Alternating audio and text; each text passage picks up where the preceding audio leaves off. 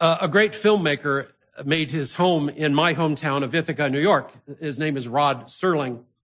Uh, if you're a TV buff, you may be familiar with some of his older TV series, The, Twilight Zone, uh, The Outer Limits. They were always uh, quirky and suspenseful. One of the episodes that he created was of a very wealthy, arrogant woman who had lost her eyesight.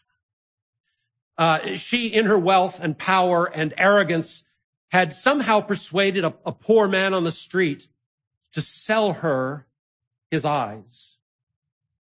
And she had found a surgeon who had uh, uh, developed a, an experimental surgery that would allow him to transplant those eyes into her face and give her sight even briefly. And so the, the surgeon is there. He performs the surgery and her eyes are wrapped. Uh, he does it in the evening so that uh, the, the, the unwrapping would be gentle on her eyes and she unwraps her eyes with great eagerness. And at that very moment, a blackout, an electrical blackout occurs across all the eastern coast and there is nothing for her to see.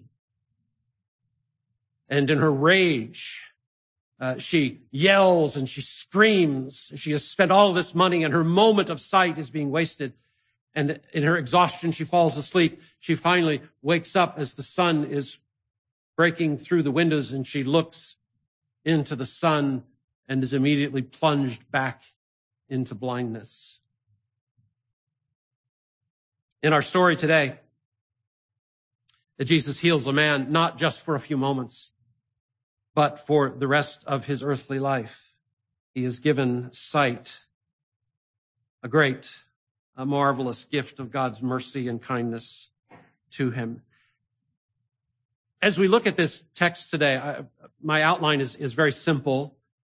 Uh, Jesus sees, we are blind, and God is glorified. Jesus sees, we are blind, God is glorified. The text begins with a line that we almost rush right past. We think well, it's just a, a detail that's not very significant. The text begins, as he went along, he saw a man born blind. Now, Jesus is walking down a, a busy street. Uh, beggars would be in places of great commerce where people come, so they would have collect money. And so there were the, the street vendors yelling out, come buy my bread, you know, come buy my fabric, come buy my fish. Uh, there were people traveling, bustling back and forth. And as Jesus is walking down with his disciples, he sees, he sees this man. The, the man is not lost to Jesus' attention. And not only does Jesus see him, just simply apprehend him, with his eyes, but he knows him. He knows his story. He knows that this man is here because from birth he has been born blind.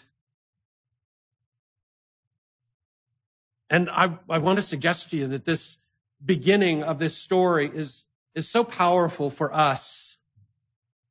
A reminder of the character of our Savior a reminder of the one who loves us most, who loves us more than anyone else in the whole world.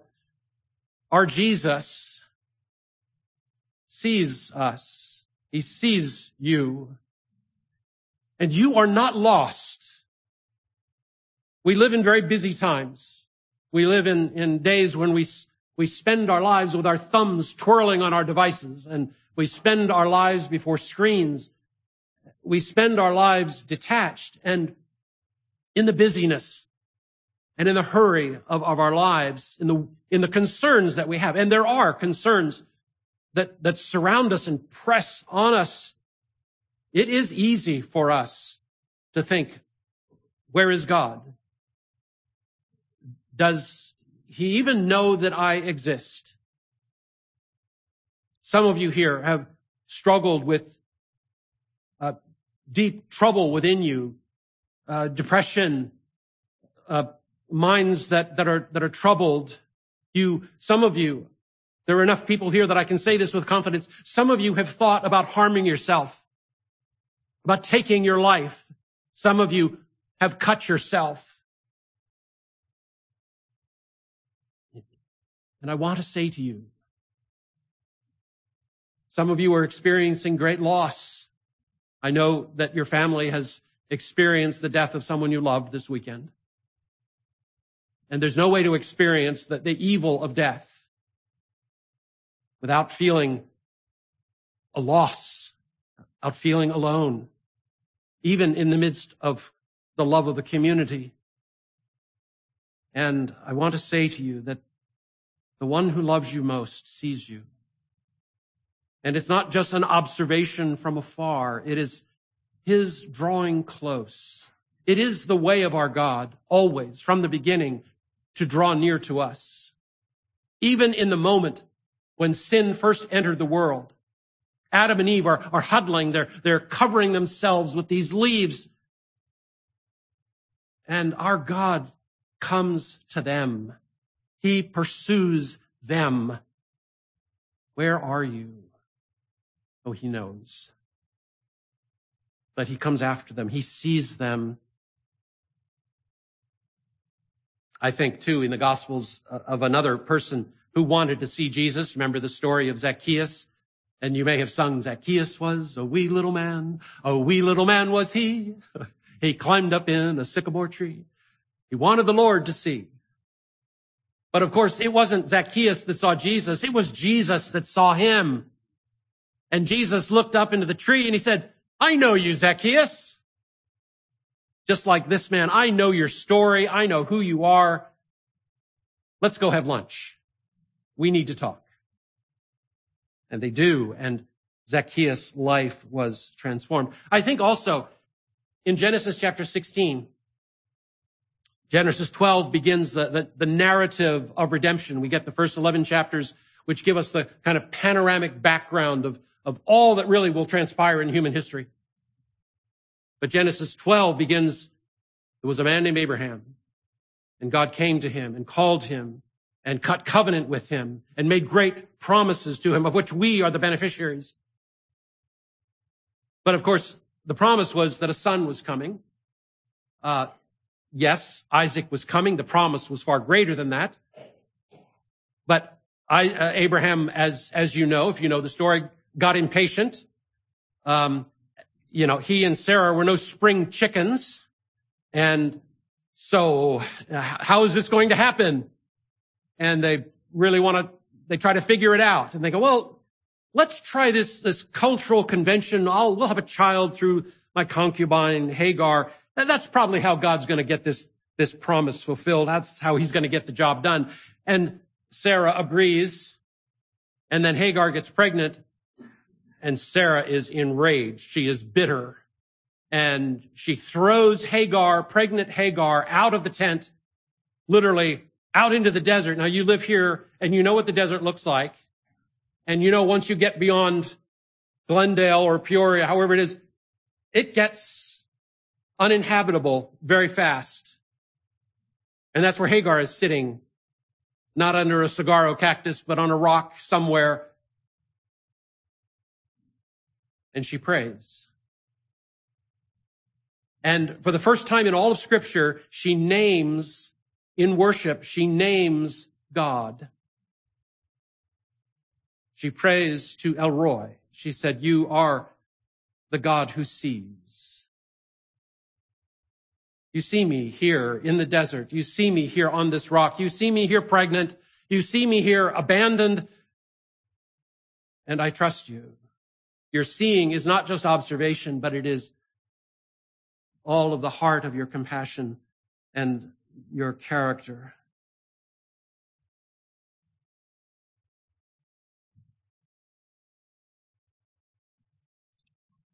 The confession that you read er- earlier, the New City Catechism, uh, that's a good summary of historic biblical doctrine.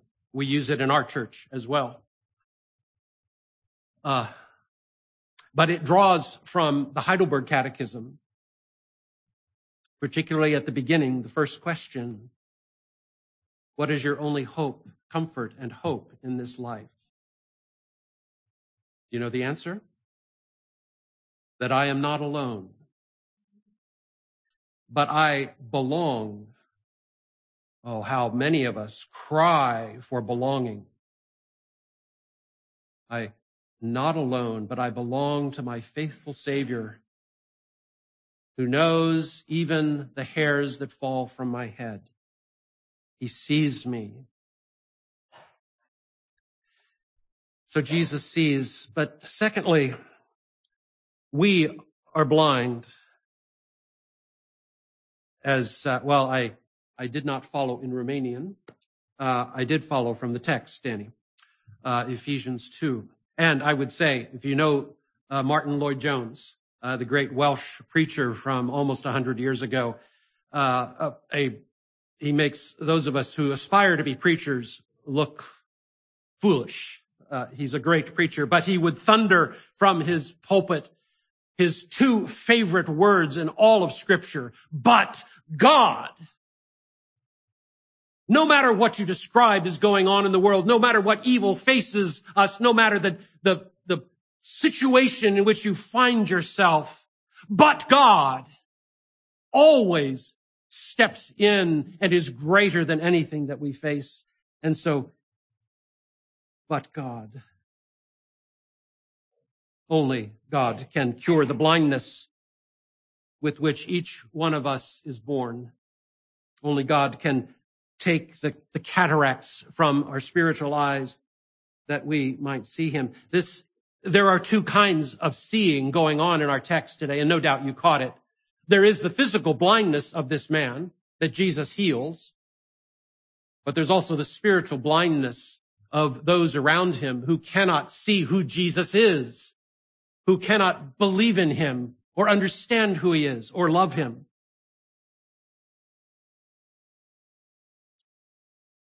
The text is reminding us that there are those among us here today who have yet to have their eyes opened to see Jesus as our Savior.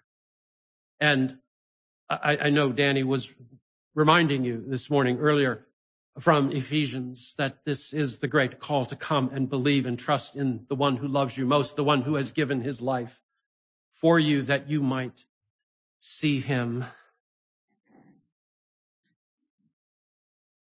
But there's another aspect of brokenness, of, of blindness here too. Blindness is a byproduct of, of living in a fallen world. It's just one of the many ways that we are reminded that the world is not the way it's supposed to be. You know, you've experienced death this, this weekend. That is the, the worst of it. Uh, Mircea and I, ha- we have something in common. Um, we've both been through cancer, and thanks be to God, we are both cancer free.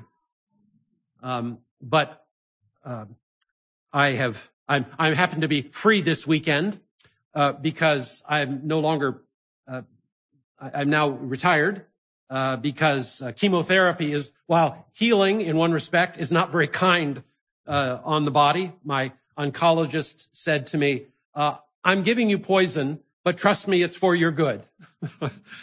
Okay.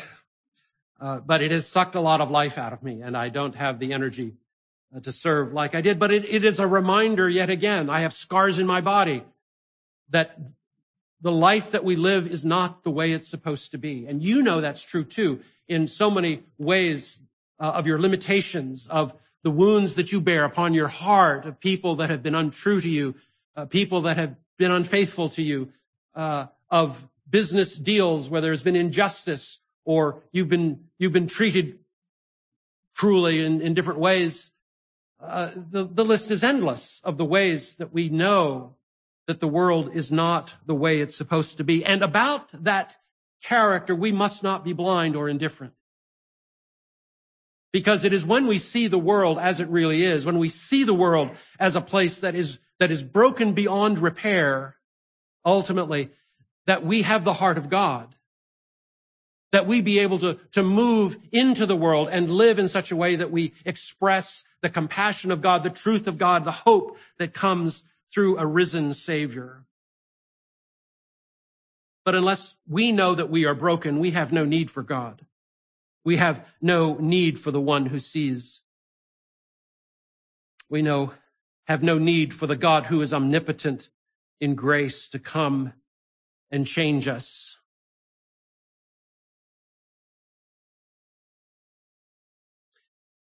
You know, it's, it, it's, there's an interesting aspect of the text here where after the man is healed, he comes back and the neighbors are, are confused. They, you know, he sort of looks like the guy that we have known for a long time. He, he resembles the guy we used to know, but I'm not really sure. When I was going through chemo, I, I lost my hair and I was bald. And uh, so I, yeah, I got, I got this, you know, that you look familiar, but not quite the same. But I, but I also think too, what's going on here is that the physical change that is happening in this man is not just physical, but there's something internal going on that's beginning to become evident in this man's life. We see it play out at the end of the passage, but when God's grace comes to you, it doesn't leave you unchanged. Now, not all of us have ex- experienced healing like this, but all of us have experienced the deeper healing where God has resurrected us. God has done a Lazarus work in us to bring us to life. And when people who know us meet us as God's grace begins to have its work in us, they, they should say to us, you look familiar. Something's different. Something's not quite the same. And with this man, you would be able to say, yes, God has shown his grace to me. He has. And notice how Jesus introduces, how Jesus begins to respond to the disciples' question. He says, you know, as long as it is today, while I'm in the world, I am the light of the world. I am the one who is making things visible. I'm the one who is making it possible for you to truly see clearly. And so that you do not, remember Mary's, the Magnificat, she says, uh, no longer will people walk in darkness, but they will walk in the light of the, the, the, the, the dawn that has risen in Christ, in the Messiah who's coming. So I am the light of the world. He, Christ, as Peter says, he's the morning star rising in your hearts. He's the sunrise, as Mary says, visiting us from on high. The good news announced to the poor, the blind, the oppressed, the enslaved, as Jesus says in Luke 4. So we need our eyes opened to see Jesus for who he is. We need our eyes opened to see the world for what it is, not to condemn it, but to love it as Jesus loved it and gave himself for it. To see God. And then thirdly, God is glorified. And this actually brings us back to the beginning of our text. The disciples ask this question, Rabbi, who sinned? This man or his parents? So that he was born blind. They're, they're, they're asking a, uh, they sound like a bunch of engineers. They want to fix this problem. They want to know what went wrong so that, you know, we can, we can fix it and it don't happen again. Who sinned? This man? Well, now, if you think about it, they're, what they're asking is, did, did this man sin in the womb? That's kind of a crazy question. Um, we won't explore that, but that's an interesting thought. But he says, who sinned? This man or his parents? Is it his fault that he was born blind? Now, many of you have lived long enough and have known enough about uh, birth and things. You know that, that there can be physical consequences. We have uh, friends who uh, adopted children who came from parents uh, and they, the children had fetal alcohol syndrome.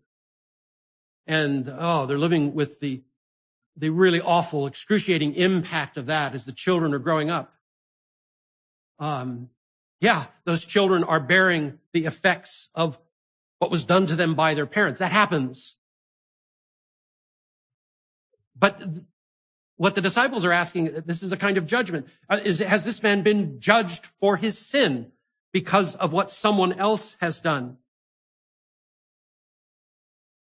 Well, that's not true because if you go all the way back to the beginning, Genesis chapter 3, when sin enters the world, God doesn't ask Adam about Eve's sin, and he doesn't ask Eve about Adam's sin.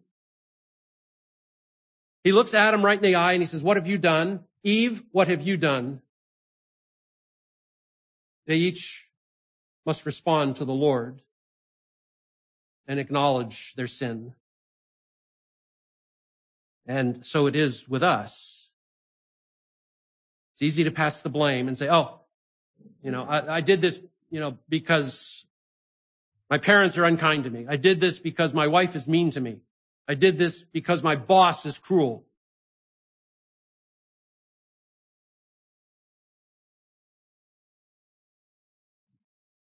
But Jesus says, this is not a problem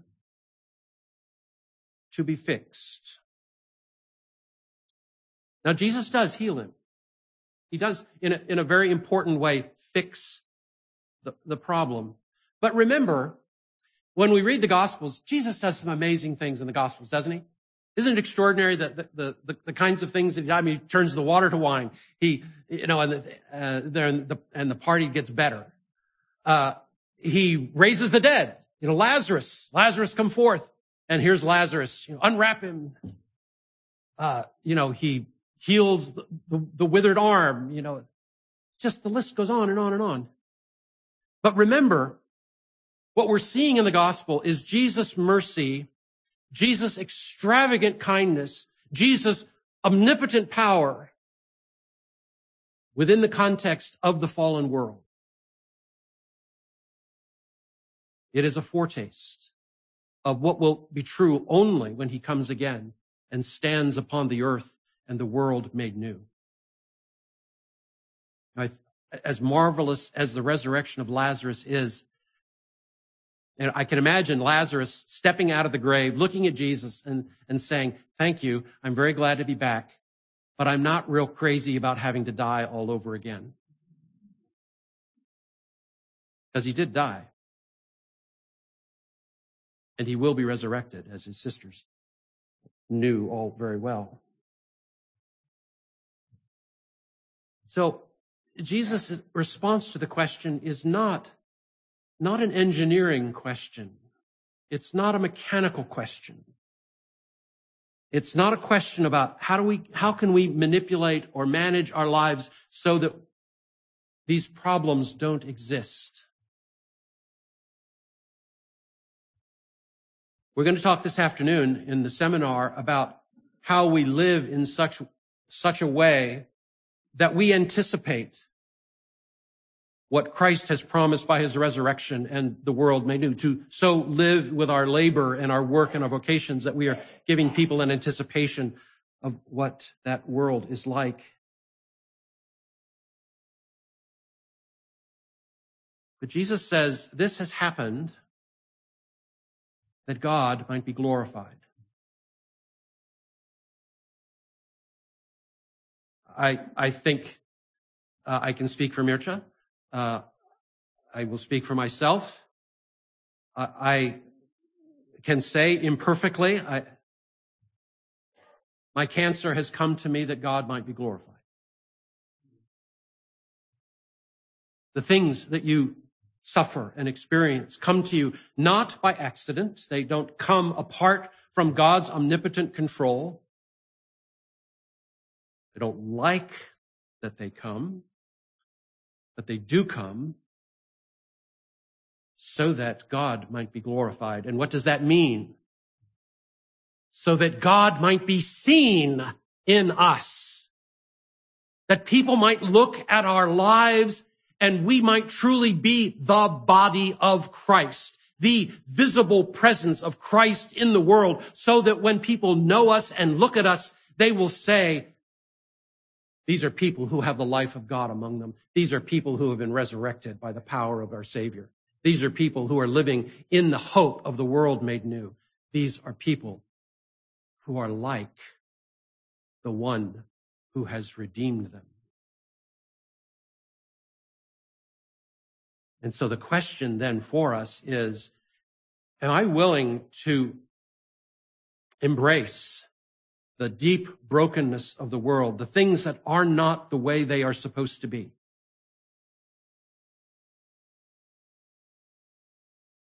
With a willingness to say, Lord, as with Job, whether you slay me or whether you heal me, I will praise you.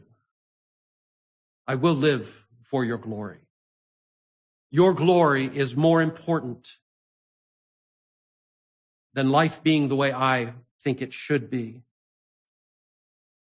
Now, at the same time, again, Jesus heals the man. And so we too are not powerless to address the things that are wrong in the world. When you encounter injustice, when you encounter, uh, if those of you who are, are in medical professionals, you're, you're physicians, when people come to you, you don't say, oh, I'm sorry, there's nothing I can do.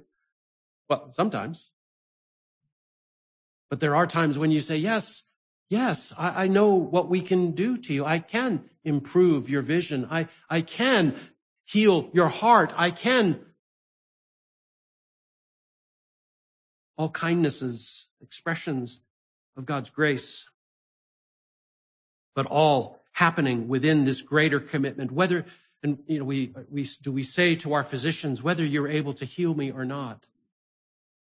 I pray, my desire is that God be glorified in my life, that God be seen in my life. I want that more than life itself. And I'm willing to give my life. I'm willing to sacrifice my dignity, my stuff, my possessions. I'm willing to give my status that Christ might be glorified. In our denomination, we have been giving a lot of thought to uh, public matters like uh, racial injustice, uh, to um, violence, domestic violence, and other public violence. And on the one hand, we, we say it is not our mission as the church to kind of take control and fix all these problems. We're not, God has not called us to be politicians. But he has called us to live justly, to walk humbly, to practice as Jesus teaches us to pray, to practice forgiveness, a costly forgiveness. To so live that people catch the aroma, catch the, the, the savoring foretaste of what the world made new is going to be like.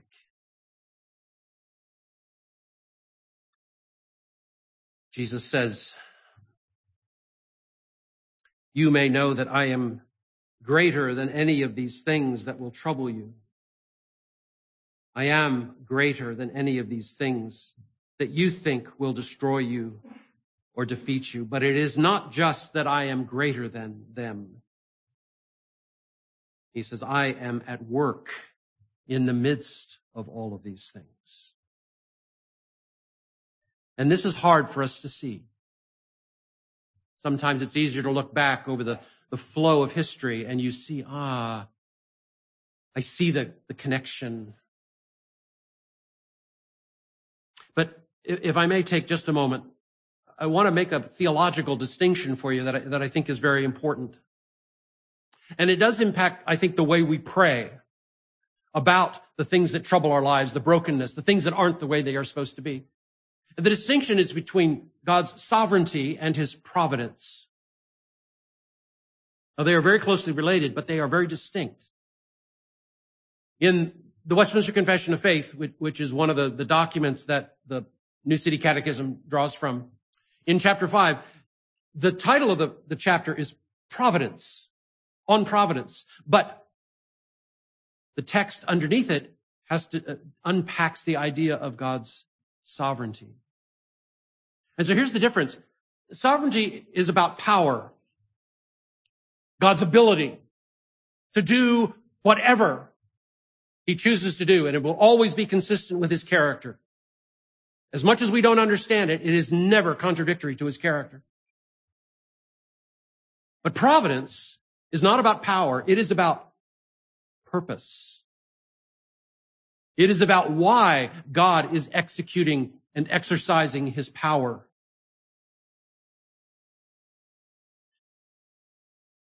When you and I pray, well, let me just confess, when I pray too often, I loved hearing you pray earlier, so you may be much more mature about prayer than I am.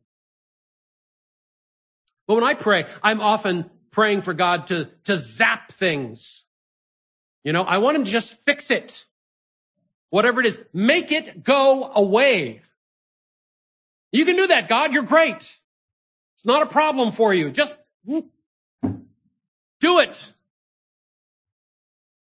That's praying for God to be sovereign.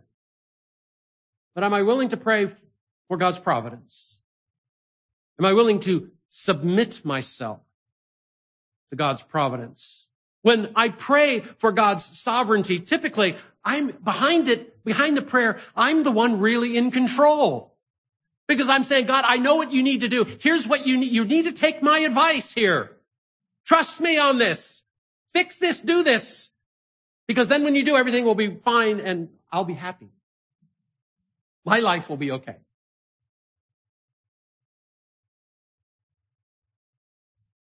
But that's not how Jesus prays in the garden, is it? Jesus prays in the garden, Lord, please, you have the power to take this from me.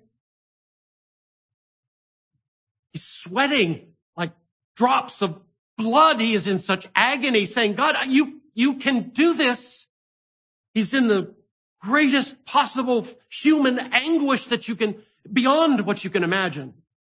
And it is at that moment when he says, when he submits to God's providence and he says, nevertheless, what does he say? May your will be done.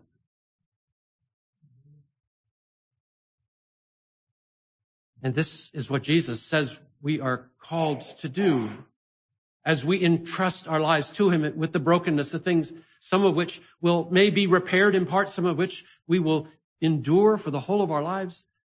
And yet God promises, I am at work in all of these things.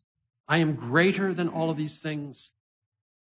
And some of you are able to tell the story of how hardship and suffering has brought you close to Jesus how it has brought you to our Savior, how it has tr- caused you to trust in the, in the, in the character of God. And the only path to that was through very hard, sometimes excruciating suffering.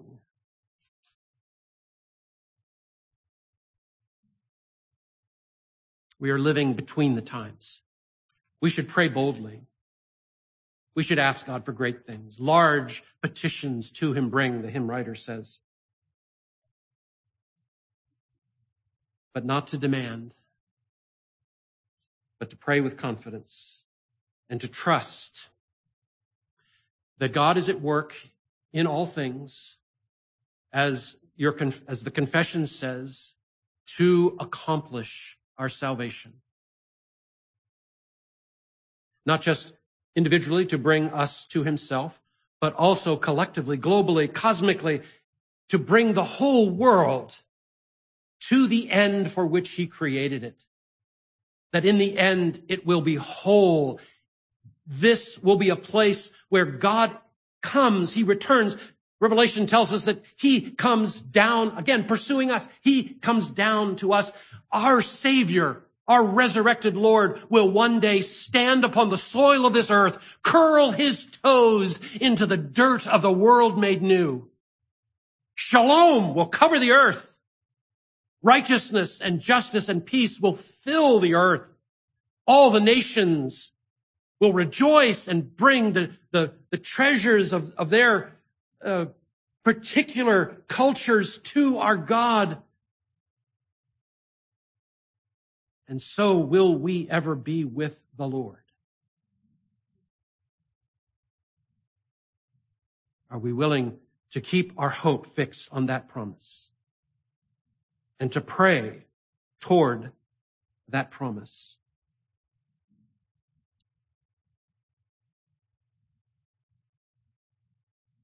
Again, the Ephesians text that Danny read for us is chapter one is interleaved with this great description of God's saving work, but three times in that opening passage, Paul can't help himself.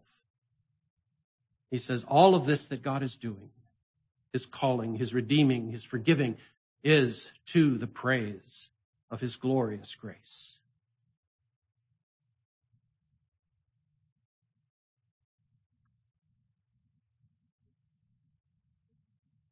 Some of you bear scars in your lives, on, on your heart, on your body. I have my scars. Our wounds will not keep us from being whole, but they are testimonies of His grace to sustain us, and they are tokens and reminders of the promise that God has made to make all things new. So the story ends. Our chapter ends.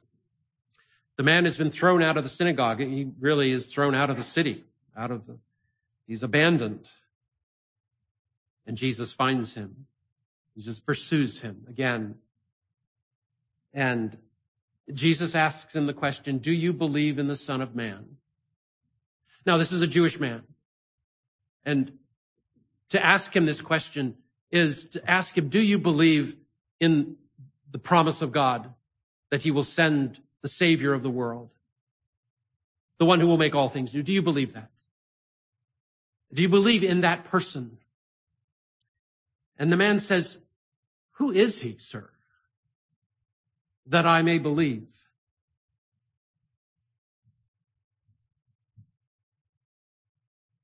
And Jesus says, you're looking at him. You are seeing him with your eyes. And the man falls and worships him. And so may we, as our Lord has opened our eyes to see him in his glory, in his mercy, in his grace, as we see the promise of all that he has lived and died and ascended to do. May we see him and may we bow before him, my Lord and my God.